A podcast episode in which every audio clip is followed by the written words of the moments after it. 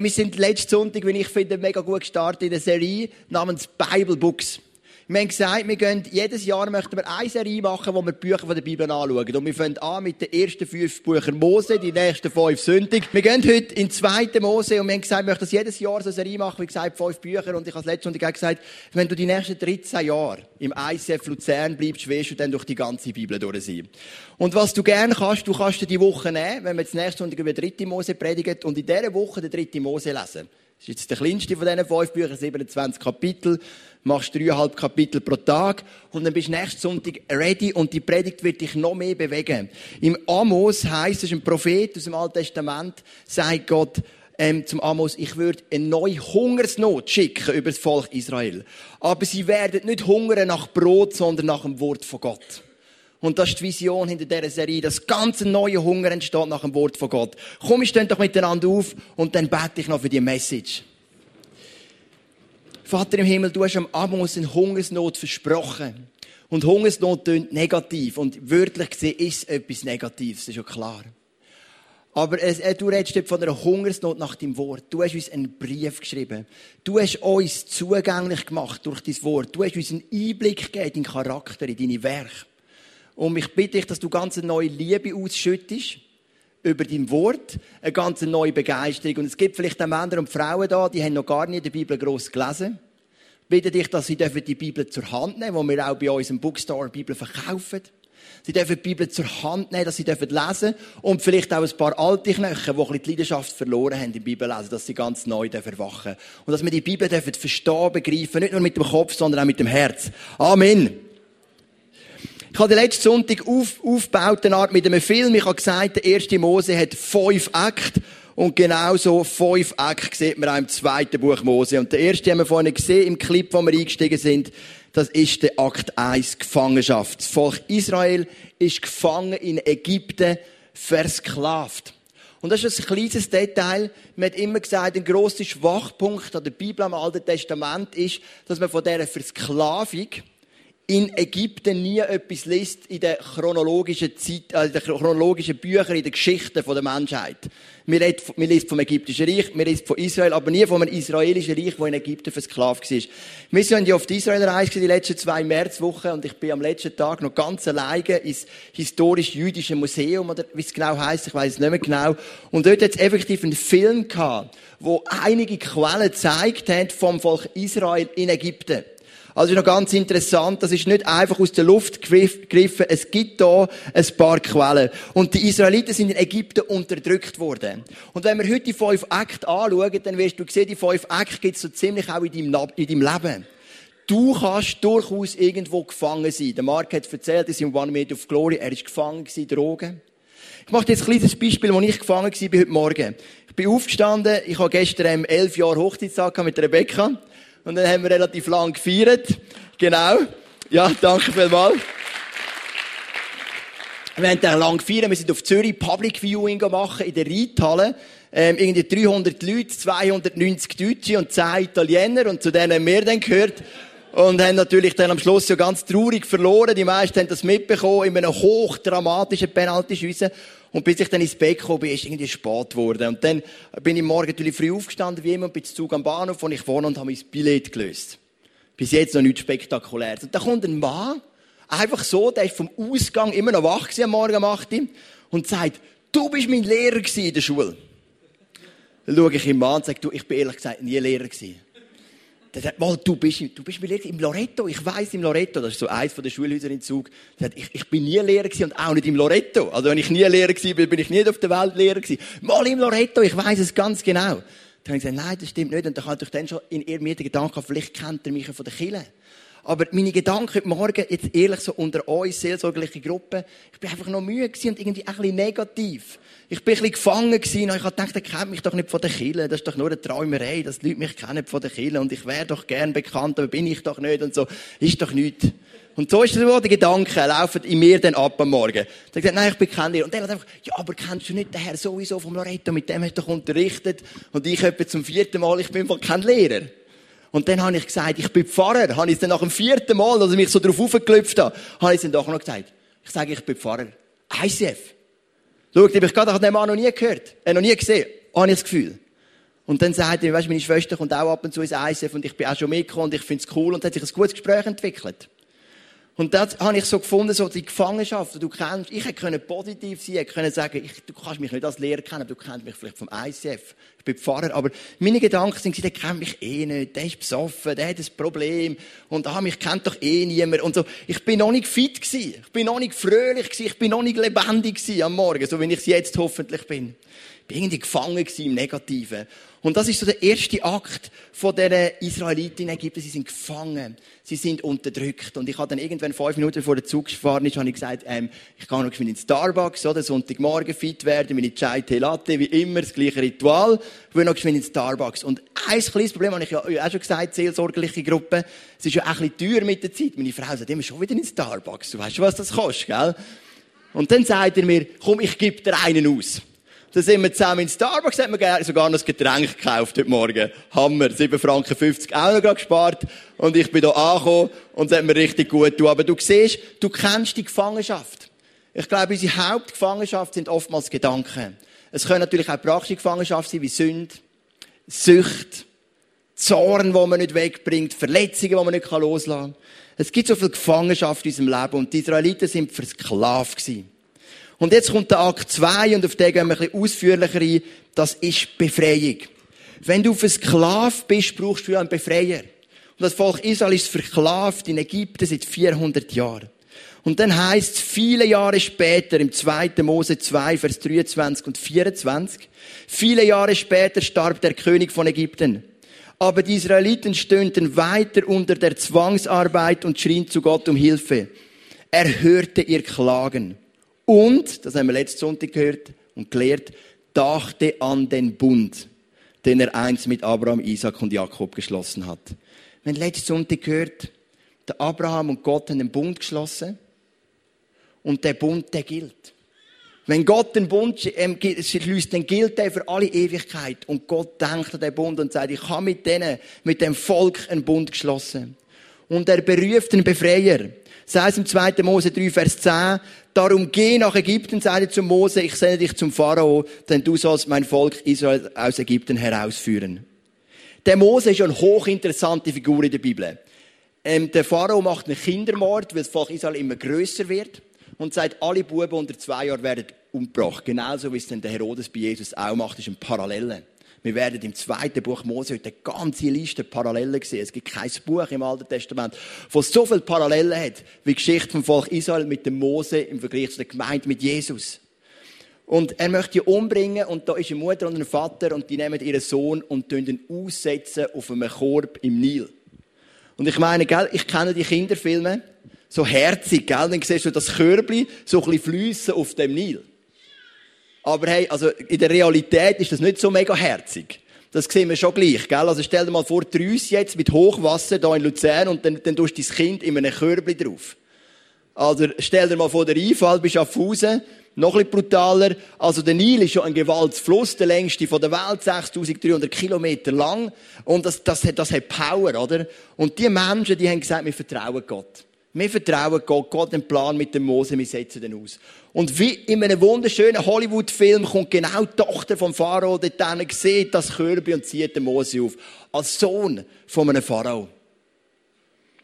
Und irgendwann erkennt der Mose, wir wissen nicht wie, dass er eigentlich ein, Israel, ein, ein Hebräer ist. Und er fährt sich auch für die Hebräer einsetzen, bringt einen, einen Ägypter um, der einen, einen Hebräer ähm, beleidigt oder attackiert.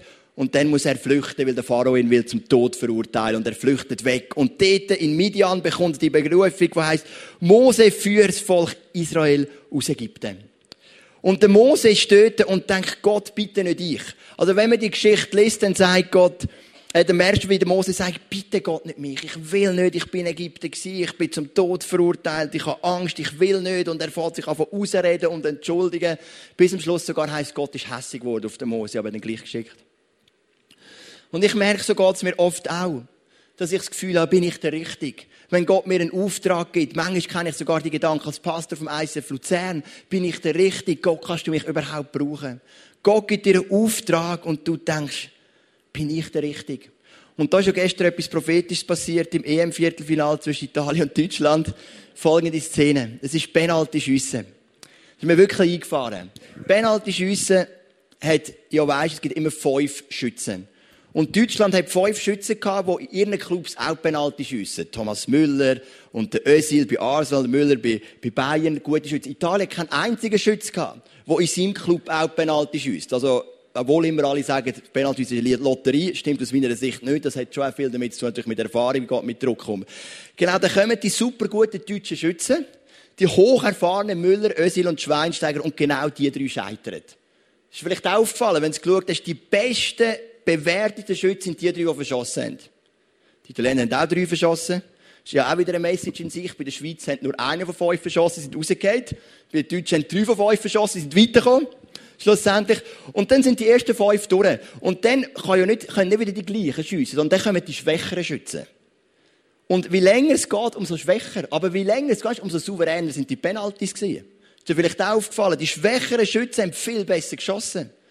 Und erst der neunte Schutz, also von Deutschland haben die vier Schwächeren getroffen, bei Italien drei von vier und erst der neunte hat er verschossen. Also auf die, die keiner gesetzt hat, die, wo der Trainer denkt, hoffentlich müssen die nicht schiessen, weil die haben keine Erfahrung. Genau die haben es versenkt. Und darum sage ich, es ist wie prophetisch. Gott ruft den Mose und der Mose sagt, ich bin der schlechteste Schütz, was es gibt auf dieser ganzen Welt. Bitte Gott, wählen anderen, nicht mich. Ich bin es nicht wert. Aber Gott sagt, genau dich brauche ich. Und so ist es oft in unserem Leben mit Gott. Es braucht einen Befreier. Dann kommt der Mose auf, auf, auf, ähm, auf Ägypten zurück. Und dann kommen die bekannten zehn Plagen. Und ich möchte nur die erste Plage anschauen, weil sie ganz interessant ist in Bezug auf Jesus. Der Herr sagte zu Mose, Aaron, das ist der Bruder von Mose, soll seinen Stab nehmen und ihn über alle Gewässer in Ägypten ausstrecken. Über alle Flüsse, Kanäle, Sümpfe und Wasserstellen dann wird das Wasser in ihnen zu Blut werden. Darum habe ich da den Himbeersirup mitgenommen. Ja, im ganzen Land soll Blut sein, sogar in den Wasserkrügen aus Holz und Stein. Also so haben sie eigentlich wollen trinken, die Ägypter, aber was rausgekommen ist, ist das. Es ist blutiges Wasser rausgekommen. Das war die erste Plage. Aus Wasser wird Blut. Wasser ist die Lebensgrundlage. Die, die Plage ist sieben Tage gegangen. Wir sehen da schon zwei Parallelen zwischen Mose und Jesus. Mose verlor die Herrlichkeit vom Königspalast, so wie Jesus die Herrlichkeit vom Himmel verloren hat. Mose bekommt den Auftrag, das Volk Israel zu befreien, so wie Jesus den Auftrag bekommt, dich und mich zu befreien von der Last von der Sünde. Aber warum bringe ich die erste Plage? Wasser zu Blut. Johannes Kapitel 2, Vers 7 und 8, Neues Testament. Das erste Wunder von Jesus. Jesus ist an einer Hochzeit. Das Wunder ist so etwas von schräg. Ich meine, Jesus heilt Blinde. Er, er macht das Lahm wieder gehen Das macht für mich irgendwo Sinn. Das steigert die Lebensqualität. Aber in Johannes 2 steht es an einer Hochzeit und der Wein geht aus. Und sein erste Wunder ist, er macht Wasser zu Wein. Also, sorry, bei allem Respekt, aber wenn er seine Wunderkapazität hätte er sinnvoller einsetzen Jesus fordert die Diener auf, füllt diese Krüge mit Wasser. Sie füllen die Gefäße bis zum Rand voll. Dann ordnet er an, nun bringt der Mann, der für das Festmahl verantwortlich ist, eine Krossprobe davon. Und aus dem Wasser wird wie. Warum? Das ist die Wiederholung von der ersten Plage. Das erste Wunder von Jesus ist die Wiederholung von der ersten Plage. Aus Wasser wird Blut und aus Wasser wird Wein. Und Jesus setzt ein Statement im Volk Israel und sagt, ein neuer Mose ist da. Der eine hat euch befreit unter der Last von der Sklaverei in Ägypten. Und jetzt komme ich und befreie euch von der Last von der Sünde. Der neue Mose ist da, nämlich ich, Jesus Christus. Das ist eine Wiederholung von der ersten Plage. Dann kommen die zehn Plagen und die sind ja krass, oder? Also ich, ich habe manchmal auch Mühe, wenn ich so Sachen lese, dann müssen Leute leiden und dann kommt Hagel und Dunkelheit. Gut, Dunkelheit ist noch gut, du bist nicht arbeiten, wahrscheinlich, aber ähm, einfach so kommt eine Plage nach dem anderen und die zehnte Plage ist wirklich heftig, wo jeder Erstgeborene stirbt. Und dann sagt Gott, er sagt Gott zu Mose, sagt dem Volk Israel, richte den Israeliten aus, am zehnten Tag, das ist 2. Mose 12, Vers 3, am zehnten Tag dieses Monats soll jeder für seine Familie ein Lamm auswählen. Und dann wählt das, das Lamm aus und dann heißt, sie sollen etwas vom Blut der Tiere in einer Schale auffangen und es an den Pfosten und die oberen Türbalken der Häuser streichen, in denen sie das Lamm essen. Sie haben das Lamm genommen, sie haben es geopfert, ein fehlerfreies, einjähriges, männliches Lamm, haben das Blut an die Torpfosten ähm, gestrichen und so sind sie verschont worden von dieser ersten Plage und kein Israelit ist gestorben. Das ist das Lamm, das ist das Opferlamm, das ist das Passalam, das sie nachher jährlich gefeiert haben. Und wenn wir jetzt wieder ins Johannesevangelium hineingehen, dann ist dort Johannes der Täufer. Jesus kommt zu ihm. Und was sagt Johannes der Täufer? Am nächsten Tag sieht Johannes, dass Jesus zu ihm kommt und spricht. Siehe, das ist Gottes Lamm, das der Welt Sünde trägt. Da hast du das zweite Mal so eine Parallele. Jesus ist das Passalam und sein Blut reinigt und schützt dich.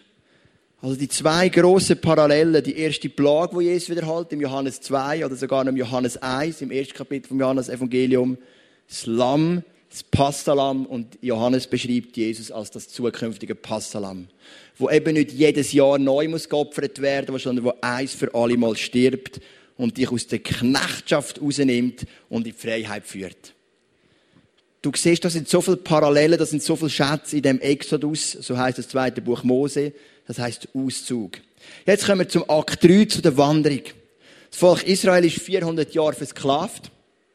Und es kommt der Moment, wo der Pharao sagt, gönnt, gönnt, euer Gott ist stärker wie unser Gott, gönnt weg und kommt nie mehr zurück, wir brauchen euch da nicht mehr. Sie haben Angst vor dem Gott von Israel, sie sehen, was er für mächtige Wunder kann vollziehen Und stell dir vor, du bist 400 Jahre in dieser Gefangenschaft und du ziehst aus. Stell schon den Sieg vor in deinem Leben. Du bist gefangen von Verletzung, von Enttäuschung, von Frust, von Sucht und du bist einfach frei. Die Befreiung, die da sein kann, die Freude, die Begeisterung ist gewaltig. Und dass wir ein einen Anteil bekommen an die Begeisterung, schauen wir nochmal im Film hinein, die zehn Gebote und geniessen miteinander die grosse Auszug aus Ägypten. Und so weiter und so fort. Und dann gibt es den riesen Auszug aus Ägypten. Und ich weiss, es gibt unter uns immer den Menschen, die denken, ich bin so gefangen in etwas, und man versucht etwas, man geht vielleicht hier in die Seelsorge, dann geht man sich da frei betteln lassen, das funktioniert nicht. Und irgendwann gehst du die Hoffnung total auf, dass der Tag eines Tages kommt, wo du wirst als ein freier Mann oder eine freie Frau rausgehen und deine Sucht, deine Probleme, deine Negativität, deine Verletzung können ablegen Aber das Volk Israel lehrt uns, auch wenn es manchmal lang geht, ich meine, 400 Jahre sind lang, sehr lang, aber der Tag kommt. Der Tag kommt. Und wichtig ist, und das ist ein Ziel von dieser Message, dass du und ich den Glauben nicht verlieren, dass der Tag von dieser Freiheit kommt. Weil es heisst, dort, wo der Sohn frei macht, dort bist du wirklich frei. Und Jesus möchte dir die Freiheit bringen und der Tag wird kommen. Und das ist das Volk Israel, die Freiheit ist da. Viele, die unter dieser Sklaverei geschaffen haben, vielleicht den Glauben schon lange verloren. Und sie können es nicht mehr fassen, was passiert. Dass es Volk ausziehen mit Begeisterung, mit Freude. Aber jetzt bist du frei und was kommt jetzt? Stell dir vor, du bist gefangen durch eine Fernsehsucht. Ich wüsste, der durchschnittliche Fernsehkonsum in der Schweiz knapp drei Stunden pro Tag, gemäß Statistiken. Viele machen es aus Fun, haben es im Griff an, sind vielleicht süchtig und irgendwann merkst du, tut mir nicht gut. Nicht gegen Fernsehen, gell? Das ist nicht der Punkt. Ich sage jetzt nur als Beispiel, das könnte Sucht sein. Und dann wirst du frei und du schaust nicht drei Stunden Fernsehen am Tag. Ja, was machst du jetzt mit der Freiheit? Oder wie der Marc erzählt, er kommt aus den Drogen raus. Das ist vorher ein wichtiger Teil seinem Leben. Ja, was macht er jetzt? Was macht er der Freiheit? Das Volk Israel ist sich nicht gewöhnt 400 Jahre in der Sklaverei. Und jetzt plötzlich Freiheit. Und darum habe ich meine Wanderschuhe mitgenommen. Meine Militärstiefel sind gleichzeitig meine Wanderschuhe. Also ich sage ja immer, gell, ich bin ja, ich habe ein Jahr Militär gemacht in meinem Leben.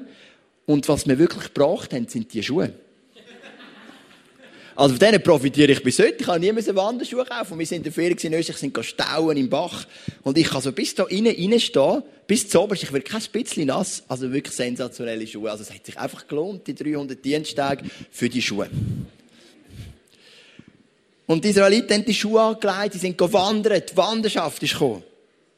Es heißt sogar in einem Vers in den fünf Büchern Mose, dass die Schuhe nicht verbrannt sind. Das war das kleines Nebenwunder. In der heißen Wüste, die haben ja nicht so gute Militärwanderschuhe gehabt. Sandalen gehabt, sind die Schuhe nie verbrannt. Und sie sind losgezogen durchs Rote Meer, das hat sich teilt. Da gehen wir jetzt nicht genauer darauf ein. Aber was ich spannend finde, ist auch wieder eine Parallele zu Jesus, zum Neuen Testament. Es heißt, tagsüber, 2. Mose 13, 21, zog der Herr in einer Wolkensäule vor ihnen her. Also am Tag ist eine Wolkensäule vorausgegangen, das war Gott, und die sind hinterhergegangen, um ihnen den Weg, Weg zu zeigen. Und nachts war er in einer Feuersäule bei ihnen, die ihren Weg erhellte. So konnten sie bei Tag und Nacht wandern. So ganz clever. In der Nacht eine Feuersäule, am Tag eine Wolkensäule. Aber die Frage ist, warum eine Wolkensäule? Die Frage ist, warum eine Feuersäule? Und auch das sind wieder zwei Bilder. Die Wolke ist immer ein Bild für die Gegenwart von Gott. Wo man zum Beispiel den Tempel eingeweiht hat beim Salomo, da heißt es, da erfüllte die Wolke der Herrlichkeit des Herrn das ganze Haus. Wolke ist immer ein Zeichen, wo die Wolke ist von Gott, ist die Gegenwart von Gott. Und das Feuer ist ein Zeichen vom. Heiligen Geist. Es heißt Apostel 2, bei den Pfingsten. Zugleich sahen sie etwas wie züngelndes Feuer, das sich auf jedem Einzelnen von ihnen niederließ. So wurden sie alle mit dem Heiligen Geist erfüllt. Also was Gott eigentlich sagt, ist, ich bin da mit der Gegenwart und mit dem Heiligen Geist. Und auch wir, wir haben heute die Fürsäule. Nicht mehr extern von uns, sondern in uns durch den Heiligen Geist. Und bei Pfingsten werden sie erfüllt mit der Kraft vom Heiligen Geist, mit der Fürsäule, die dich begleitet auf der Wanderung. Weil du weißt, wie es ist im Leben. Manchmal hat man ganz ein klares Bild, das durchgeht. Und manchmal kommt man überhaupt nicht drauf. Was ist oben, was ist unten, was ist links, was ist rechts. Und vielleicht bist du gerade in einer so einer Phase. Und dann braucht es den Heiligen Geist, der dir sagt, das ist der Weg, ich führe dich. Ich bin dein Hirt, ich bin dein Tröster, ich bin mit dir unterwegs. Die Wanderung geht weiter. Vorher war in der Wüste, noch nie frei gewesen. Also, die Leute sind noch nie frei gewesen, weil sie 400 Jahre in der Gefangenschaft sind. Also, am Anfang sind sie noch nicht in der Gefangenschaft diesen 400 Jahre erst später. Aber all die Leute, die unterwegs sind, die sind nicht frei, die sind nie frei gewesen. Und sie haben die Wolkensäure und die Feuersäure und die führt sie. Und so wird Gott dich führen in deinem Alltag, in deinem Leben. Er weiß, was der Weg ist für dich. Hat der Mark vor 15 Jahren sagen, oder der Reto hat es erzählt, vor 15 Jahren, ihr werdet eine Arbeit machen in Luzern. Das hat Gott schon gesehen. Und der Reto hat gedacht, im Moment ist meine einzige Arbeit zu organisieren, wo ich mich droge für den nächsten Tag, oder? Aber in dem Moment hat das der Heilige Geist schon gesehen und die Fürsäule ist schon voraus. Und heute machen sie, der Marc, der Reto mit ihren Frauen, die geniale Windradarbeit, die sich um viele Menschen kümmern in der Stadt Luzern. Gott sieht voraus und er führt dich. Aber es hat noch ein Problem gegeben. Wo sie unterwegs sind, haben sie plötzlich gemerkt, wo nehmen wir Nahrung hin für vielleicht vier Millionen Menschen, das heisst 600.000 Männer. Wir haben ein Zelt. Dann haben wir noch 600.000 Frauen, nehme ich mal an. Und dann hat vielleicht jeder zwei, drei Kinder. Dann sind wir irgendwo bei einem vier Millionen Volk. Und die brauchen Nahrung. Und irgendwo haben sie Hunger bekommen. Und dann heißt es im 2. Mose 16, Vers 3, sie stöhnten. Ach, hätte der Herr uns doch in Ägypten sterben lassen. Dort hatten wir wenigstens Fleisch zu essen und genug Brot, um satt zu werden. Ihr habt uns doch nur in die Wüste gebracht, damit wir alle verhungern. Da sprach der Herr zu Mose. Ich lasse vom Himmel für euch, ich lasse Brot vom Himmel für euch regnen. Die Israeliten sollen morgens losgehen und so viel einsammeln, wie sie für den Tag brauchen, mehr nicht denn ich will sie auf die Probe stellen und herausfinden, ob sie mir gehorchen. Kennst du das? Du bist zum Glauben gekommen an Jesus. Hast dein Leben verändert? Hast dich neu ausgerichtet, neue Werte, neue Beziehungen. Vieles ist hoffentlich gesünder geworden und irgendwann denkst du, aber das alte Leben hat auch seinen Reiz. So ist es am Volk Israel gegangen. Am Anfang war es noch begeistert, Auszug. Das Meer, das sich teilt hat. Gegner, gegnerische Völker, die sich in den Weg gestellt haben, haben es niedergeschlagen. Aber irgendwann haben sie gesagt, in Ägypten ist alles besser gewesen.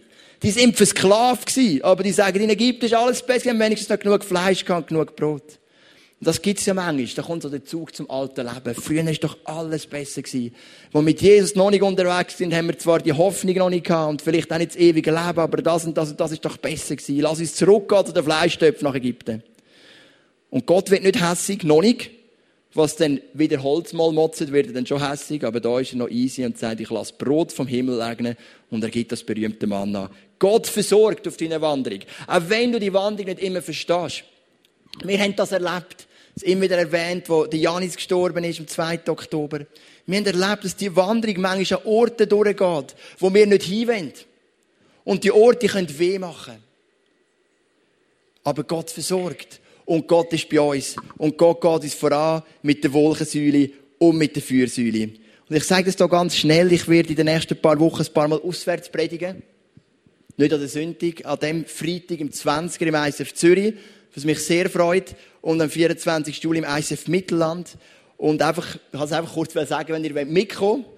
Und ich werde genau über das predigen, über den Zerbruch, den wir erlebt haben, mit dieser ganzen Geschichte über den Janis und ähm, wie wir haben können aufstehen und mit Gott haben können weitergehen. Halt auch ein Teil von unserer Wanderung, von unseren Wanderschuhen, wo wir uns natürlich nie gewünscht hätten. Jetzt kommt der Akt 4. Volk Israel ist am Wandern. Sie sind versorgt. Und wir haben letzten Sonntag haben wir angefangen mit dem Bund. Wir haben gesagt, der erste Bund, den Gott gemacht hat, war der Noah-Bund. Der gilt für alle Menschen und das Bundeszeichen ist der Regenbogen. Dann ist der zweite Bund der Abraham-Bund. Der gilt für die Nachkommen von Abraham und Beschneidung ist das Bundeszeichen. Warum gerade Beschneidung? Müsst ihr den Podcast hören von letzten Sonntag, wenn ihr es verpasst habt. Und dann kommt 2. Mose 19, Vers 5. Wenn ihr nun auf mich hört und euch an den Bund haltet, den ich mit euch schließen will, jetzt gibt's den dritten Bund, den Sinai-Bund. Noah-Bund, Abraham-Bund und jetzt kommt der dritte Bund, wo Gott mit den Menschen schließt, ist der Sinai-Bund. Dann werde ich euch aus allen Völkern auserwählen. Mir gehört die ganze Welt. Das ist klar, aber ihr seid in besonderer Weise mein Eigentum. Darum lieben wir das Volk Israel, darum beten wir für das Volk Israel. Wir wissen, in der ganzen Welt sie noch eine spezielle Stellung. Aber wir alle sind sein Eigentum. Das ist der dritte Bund, der Sinai-Bund. Und der vierte Bund ist dann der Jesus-Bund, wo wir alle eingeschlossen sind. Es fängt mit dem Noah an, der für alle Menschen gilt. Dann kommt Abraham und Sinai-Bund, der nur für das Volk Israel gelten. Und dann kommt wieder der Jesus-Bund, der wieder für alle Menschen gilt. Du siehst, der Kreis schließt sich wunderbar. Gott hat den Plan hinter allem und das ist faszinierend. Der Sinai-Bund, der gilt am Volk Israel. Wir haben gesagt, jeder Bund hat ein Zielpublikum und jeder Bund hat ein Bundeszeichen und Gesetztafeln sind das Bundeszeichen, das Gesetz. Das Gesetz, das wir im dritten, vierten, fünften Mose haben, zum Teil auch im zweiten Mose, wo so detailliert ist, wo so viele sinnvolle Bestimmungen hat, wenn das mal überlegst. Wir werden euch ein paar vorstellen, nächsten Sonntag, aber es wird auch hochinteressant, nicht langweilig. Es ist ein Bund, wo Gott mit ihnen schließt, der Sinai-Bund. Er sagt, ihr seid mein Volk, aber ihr müsst das Gesetz halten. Wenn ihr das Gesetz haltet, gibt es Sagen. Wenn ihr das Gesetz nicht haltet, gibt es einen Fluch. Wenn ihr das Gesetz haltet, werdet eure Ernte reich sein. Wenn ihr das Gesetz nicht haltet, werdet eure Ernte verrotten. Wenn ihr das Gesetz haltet, werdet ihr viele Kinder haben. Wenn ihr das Gesetz nicht haltet, dann werdet ihr viele Kranke haben. Gott sagt, es ist ein Prinzip von Segen und Fluch, ein Prinzip, das Jesus auflöst im neuen Bund. Das funktioniert anders. Schauen wir vielleicht auch noch irgendwann an. Aber das ist der Sinai-Bund. Er hat, drei, er hat die zehn Gebote. Dann gibt es noch viele andere Vorschriften. Und dann gibt es noch die Stiftshütte. Sind wir auch vor ein paar Wochen darauf eingegangen. Schauen wir heute auch nicht genau an. Das ist der Akt 4. Akt 1 Gefangenschaft. Akt 2 Befreiung. Akt 3 Wanderung mit den Schweizer Militärstiefeln. Und Akt 4 der Sinai-Bund. Und jetzt kommt noch der fünfte Akt. Und das ist die Abkehr und die Umkehr. Der Mose wird von Gott befohlen, 40 Tage auf den Berg Sinai zu gehen. Also er weiss am Anfang nicht, dass es 40 Tage sind. Und das Volk Israel wird einfach zurückgelassen. Und ihre, ihre Führungsfigur ist weg. 40 Tage. Und die Leute denken, der ist gestorben. Ist ja logisch. Der kommt dann runter auf den Berg. 40 Tage ist es auf einem Berg. Was machst du 40 Tage? Und dann werden sie herausgefordert, wem folgen wir jetzt? Und dann passiert etwas, was man falsch versteht. Aber ich werde euch heute zeigen, wie man es verstehen kann. Er, also die Leute kommen dann und sagen, wir müssen einen Gott schaffen. Dann heißt es, er, mit dem ist es der Aaron gemeint, der Brüder von Mose, nahm den Schmuck entgegen, schmolz ihn ein und goss daraus ein goldenes Kalb. Anschließend gab er ihm den Meißel, die endgültige Form. Als es fertig war, schrien die Israeliten, das ist unser Gott, der uns aus Ägypten befreit hat. Jetzt, mir hat oft das Gefühl, die Israeliten schaffen sich da einen neuen Gott. Einen anderen Gott. Aber das ist nicht der Fall. Was die Israeliten da machen, sie versuchen ihrem Gott ein Gesicht zu geben. Du musst dir vorstellen, das Konzept, dass ein Gott unpersönlich, äh, dass ein Gott, wie sagen wir, unsichtbar ist, ist ein neues Konzept, das man nicht kennt bis dort. Jedes heidnische Land hat eine Figur. Es ist auch heute noch so Hinduismus. Jeder Gott ist eine Figur. Es gibt drei Religionen, wo ein Gott hat, den wir nicht sehen. Das ist Judentum, Christentum, Islam und Christentum und Islam kommen ja aus dem Judentum. Das ist die Wurzel, das ist ein neues Konzept. Auch die Natur, Naturvölker, die Himmel, Mond, Sterne anbeten, die sehen, was sie anbeten, die haben etwas vor den Augen. Und plötzlich kommt der Gott von Israel und sagt, mich sehe dem nicht.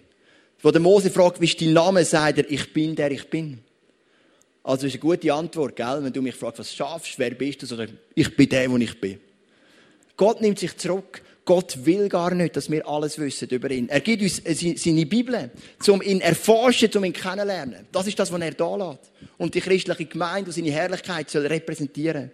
Aber Gott hat kein Gesicht. Und das haben die Israeliten nicht können handeln. Und ganz ehrlich, ich kann das nachvollziehen. Das Konzept rundum ist, jeder Gott hat ein Gesicht. Es ist ein Steingott, es ist ein Holzgott, es ist ein Tier. Und das goldige Kalb, man kann es auch übersetzen mit einem goldigen Stier. Der Stier war in Ägypten ein Zeichen für Kraft, für Stärke. Und also haben sie gesagt, was ist unser Gott? Er ist ein mächtiger Gott und er ist ein wertvoller Gott. Und darum haben sie gesagt, wir nehmen das teuerste und wir möchten den Stier. Es ist der goldige Kalb oder der goldige Stier. Das hat nichts damit zu tun. Sie gesagt, der Gott ist für nichts. Sondern sie wollten den Gott doch ehren. Sie wollten ihm ein Gesicht geben. Aber wir dürfen kein Bildnis machen. Eins von den zehn Geboten, 2. Mose 20, Vers 4. Du sollst dir kein Bildnis machen. Noch irgendein Gleichnis. Gott will nicht, dass wir ihn in ein Schema drücken. Gott hat keine Freude, wenn wir sagen, es ist ein goldiger Stier, auch wenn es vielleicht sogar noch gut gemeint haben. Gott will nicht, dass wir in ein Schema drücken. Gott ist der, der er ist. Und er möchte, dass wir ihm vertrauen. Und ich sage dir etwas, wir Menschen versuchen Gott immer in ein Schema zu drücken. Ich habe jetzt schon ein paar Mal gehört, dass Menschen krank sind und dann kommt jemand und sagt, du hast einen Fluch, darum bist du krank. Weißt du, warum sagt man so etwas? Weil man Gott will sagen, Gott ist ein liebender Gott, darum lädt er doch keine Krankheit zu. Schon machst du ein goldiges Kalb, weil du willst Gott in ein Schema drücken. Du willst definieren, was liebend ist. Und dann sagst du, ja, er, er ist ja liebend, er muss es gut meinen, also hast du eine Krankheit, du musst zwingend ein Problem haben. Ich bin an einer Hochzeit, sie mit einer Frau geredet, sie ist depressiv. Sie kämpft mit der Depression und dann hat sie gesagt, ich bin dort in dieser Seelsorge, ich habe meine ganze Kindheit aufgeschafft. Bin ich dort gewesen, ich habe mich erinnern, welche Menschen mir Hände aufgelegt und ich habe mich von all denen gelöst. Und es geht mir kein bisschen besser. Da habe ich gesagt, vergiss das. Wenn du es beibrichst, macht auch nicht jeder Ursachenforschung. Du bist depressiv, es ist einfach so. Und jetzt werden wir zwei Sachen machen. Wir werden lernen, wie kannst du mit dem leben und wie können wir dir begleiten und wir werden beten, dass du frei wirst. Aber du musst doch nicht den Rest von deinem Leben investieren, um herauszufinden, was falsch gelaufen ist. Es ist immer aus dieser Sicht, man muss Gott in ein Schema drücken und Gott ist nur liebend, Gott ist nur gut, Gott ist nur perfekt. Und darum würde das alles nicht zulassen und wenn wir es zulassen, müssen wir das Problem sein. Und dann muss man bei sich selber grübeln. Das macht so viel Druck. Das ist doch nicht nötig. Wir müssen doch nicht immer das Problem sein für alles. Wir möchten sonst schon genug Probleme, oder? Verstehst du den Gedanken? Wir machen das goldiges Kalb. Was ist denn liebend? Gott sagt, ein Teil von meiner Liebe ist der Zorn.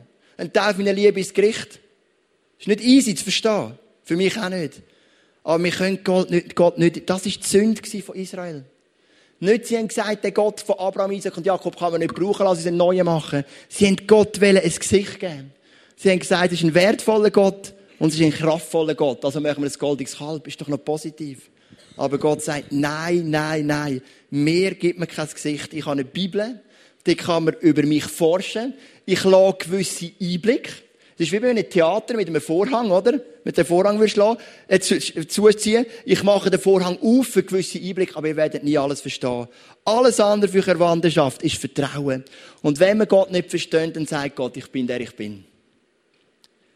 That's the point. Das ist doch der Punkt.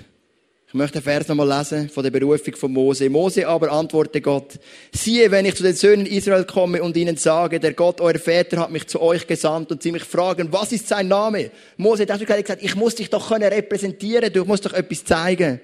Was soll ich dann zu ihnen sagen? Da sprach Gott zu Mose, ich bin der ich bin. Dann sprach er, so soll zu den Söhnen Israel sagen, der ich bin, hat mich zu euch gesandt. Schon noch cool, gell? Da kommt der Mose mit dem Aaron und sagt, der Gott ruft dich raus. Wer ist der Gott? Ich bin. Hammer. alle sagen, auf den Gott haben wir schon immer gewartet. Wie spektakulär ist denn das? Ich habe am Anfang gesagt, ich komme jetzt zum Schluss furioso von dieser Message. Ich habe gesagt, das zweite Buch Mose hat so viel Vorhersage auf Jesus. Es ist eine Typologie. In der Theologie redet man von Typologie, wenn etwas eine Vorhersage ist auf Jesus. Und ich möchte euch die Typologie noch vorstellen. Sklaverei in Ägypten ist ein Bild von der Sklaverei, von der Sünde, von der Sucht, von der Gefangenschaft, wo du und ich oft drin sind. Der Mose als Befreier ist ein Bild für den Jesus als Befreier. Das Passalam ist ein Bild für Christus als Lamm Gottes. Der Mose als Führer ist ein Bild für den Jesus als der Herr von seiner Gemeinde. Verfolgung vom Pharao, der es vorhin verfolgt hat, ist ein Bild für den Kampf von Macht und Gewalt, wo auch uns als Killer verfolgt. Der Durchzug durchs Rote Meer ist ein Bild für Gott, wo uns bewahrt, wo sagt, dass, dass die Pforten von der Hölle gemeint nicht werden überwinden. Wolken und Feuersäule ist ein Bild für den Heiligen Geist in uns. Die Fleischtöpfe von Ägypten ist ein Bild für den Reiz vom alten Leben. Das Manna ist ein Bild für Jesus als Brot vom Leben. Jesus sagt, ich bin das Brot vom Leben. Das Wasser, das aus dem Felsen kommt, das sie Durst haben, ist ein Bild für Christus als lebendiges Wasser. Er sagt, ich bin das Wasser, das lebendige Wasser. Das gelobte Land ist ein Bild für den Himmel und die Stiftshütte ist ein Bild für die Gemeinde als lebendige Tempel. Jetzt habe ich mal etwa einen Fünftel gebracht von allen Bildern, die es in dem zweiten Mose auf Jesus. Hey, was will ich, dass ihr mitnehmt? Von dieser Vorlesung schon fast. Ich möchte, dass wir etwas checken. Gefangenschaft ist nicht das Ende. Es ist nur der Anfang. Gefangenschaft ist nur der Anfang. Das Ende ist Befreiung und Wanderung. Und vielleicht bist du auf dieser Wanderung mit diesen Militärstiefeln. Und du kommst nicht recht weiter und du weißt nicht, was oben und unten ist und es ist zäh. Gott hat einen Plan für dich. Seine Feuersäule, der Heilige Geist, der treibt dich durch. Und das ist mein Gebetsanliegen ganz am Ende von dieser Message für dich, für mich und für das ISF Luzern und für das ISF Zentralschweiz. Wir sind auf der Wanderung als ISF Luzern schon sechs Jahre. Wir sind mit einer Familie auf der Wanderung, Rebecca und ich. Du bist also mit einer Familie oder mit Freunden auf der Wanderung, in deinem Geschäft. Wir sind auf Wanderschaften. Und wir brauchen die Feuersäule und die Wolkensäule, die uns treibt, die uns führt, damit wir wissen, was durchgeht. Und wir haben einen Gott, der uns versorgt zur richtigen Zeit. Ich möchte noch beten. Vater im Himmel, ich bin mit dir auf einer Wanderung. Und die Wanderung, die führt mich durch die schönsten Täler, durch, über die schönsten Berglandschaften. Aber manchmal führt es mich zu Abhängen. Durch dunkle Täler, wo ich nie durchgehen wollte. Und so sind die Wanderungen mit dir. Und es heisst, deine Gedanken sind höher als unsere Gedanken, weil wir können dich nicht in ein Bild drücken, weil du bist der, ich bin der, ich bin. Aber was wir gelernt haben, wir können dir vertrauen. Wir in unserem Leben haben gelernt, man kann dir vertrauen, du bist vertrauenswürdig, du haltest den Bund. Und wir haben hier Männer und Frauen auf einer Wanderung mit dir unterwegs. Und ich bitte dich von ganzem Herzen, dass sie die Wolkensäule und die Feuersäule sehen ihrer Wanderung. Dass sie dürfen der Gott von Israel sehen, der sie vorantreibt. Und dass sie dürfen sehen, wie du sie versorgst, wo immer sie die Versorgung brauchen. Ich danke, dass du ein guter Gott bist und ich bitte dich, dass du uns bewahrst davor, dir, dir, dir ein, ein, ein Bild zu geben, ein goldiges Kalb zu machen oder einen goldigen Stier. Und wirklich sagen, wir akzeptieren, dass wir nicht alles wissen, aber wir haben den Einblick durch die Bibel, weil du hast gesagt, ich bin der ich bin und du hast dich als ein zuverlässiger Bundespartner erwiesen, immer und immer und immer wieder. Und darum folgen wir dir nachher, auch wenn es nicht immer einfach ist, einem unsichtbaren Gott nachzufolgen. Amen.